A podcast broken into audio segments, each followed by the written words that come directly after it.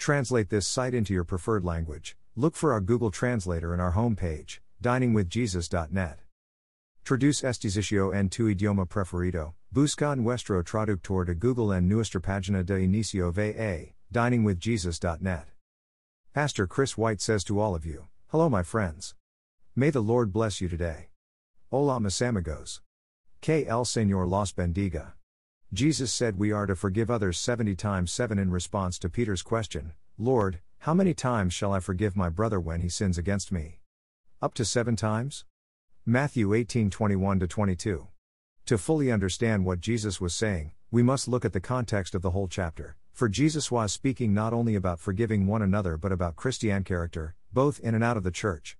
The admonition to forgive our brother 70 times 7 follows Jesus' discourse on discipline in the church, Matthew 18:15 20, in which he lays down therails for restoring a sinning brother.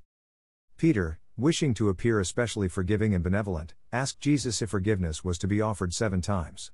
The Jewish rabbis at the time taught that forgiving someone more than 3 times was unnecessary, citing Amos 1 3 13 where God forgave Israel's enemies 3 times, then punished them.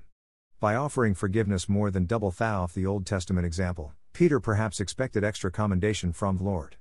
When Jesus responded that forgiveness should be offered 490 times, far beyond that which Peter was proposing, it must have stunned the disciples who were listening. Although they had been with Jesus for some time, they were still thinking in the limited terms of the law, rather than in the unlimited terms of grace.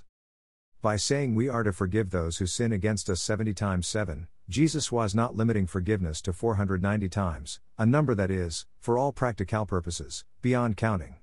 Christians with forgiving hearts not only do not limit the number of times they forgive, they continue to forgive with as much grace the thousandth time as they do the first time. Christians are only capable of this type of forgiving spirit because the Spirit of God lives within us, and it is He who provides the ability to offer forgiveness over and over, just as God forgives us over and over. Jesus' parable of the unforgiving servant follows directly after his 70 times 7 speech, driving home the point that if we are forgiven the enormous debt of sin against a holy God, how much more should we be eager to forgive those who sin against us, who are just as sinful as they? Paul parallels this example in Ephesians 4:32 where he admonishes us to forgive one another even as God for Christ's sake has forgiven you. Clearly, forgiveness is not to be meted out in a limited fashion but is to be abundant, overflowing, and available to all just as the measureless grace of God is powered out upon us. Thank you to Got Questions.